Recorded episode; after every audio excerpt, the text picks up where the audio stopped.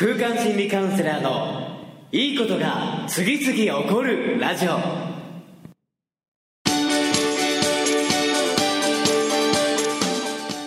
いいことが次々起こりまくっている世界中のリスナーの皆様。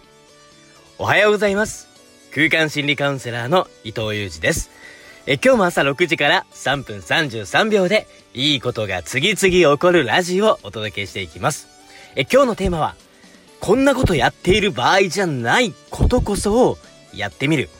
というテーマでお届けしていきたいと思います。え今日もですね、七夕企画で夢のコメントをいただいたのを一人、えー、読み上げさせていただきたいと思います。渡辺めぐみさんより、伊藤裕二先生、おはようございます。朝からびっくりしました。カラオケ行かなくっちゃ。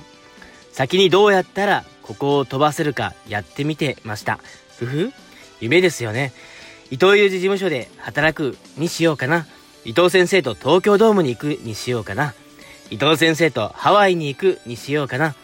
まずはカラオケで歌う。ここから始めてみます。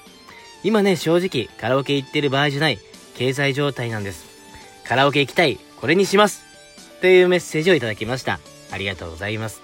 えー、ね、このメッセージ非常にね、ありがたく思っております。えー、ぜひね、望むことにフォーカスしながら、今日もね、明日も、これからも生きていきた、えー、生きていくと、どんどんどんどん望む方にフォーカスがしていく。でもですね、ここ非常にですね、ポイントだと思ったんですけども、こんな経済状態なんだから、これができない。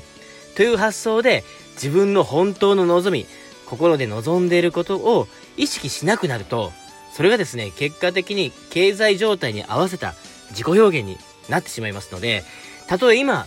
どんな状態であったとしても、本当に望んでることにフォーカスしていく。全部それは実現できないかもしれないですけども、経済状態がこうだからこうしようっていう発想ではなくて、こうしたいからこうしてみる。という風な形で、まあね、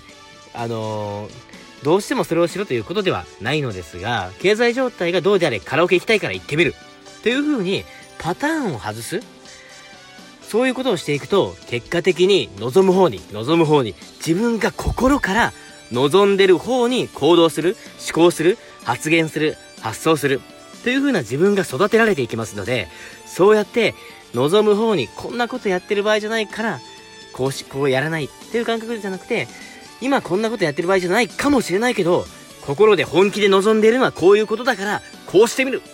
という感覚で生きていけるようになると、パワフルに望む未来に進んでいくんじゃないかなと僕は思っています。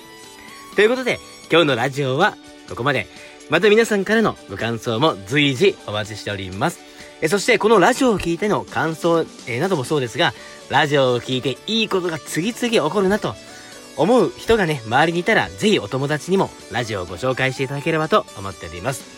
えそれではですね、七夕から始まってよりエネルギーを育てていく意味で、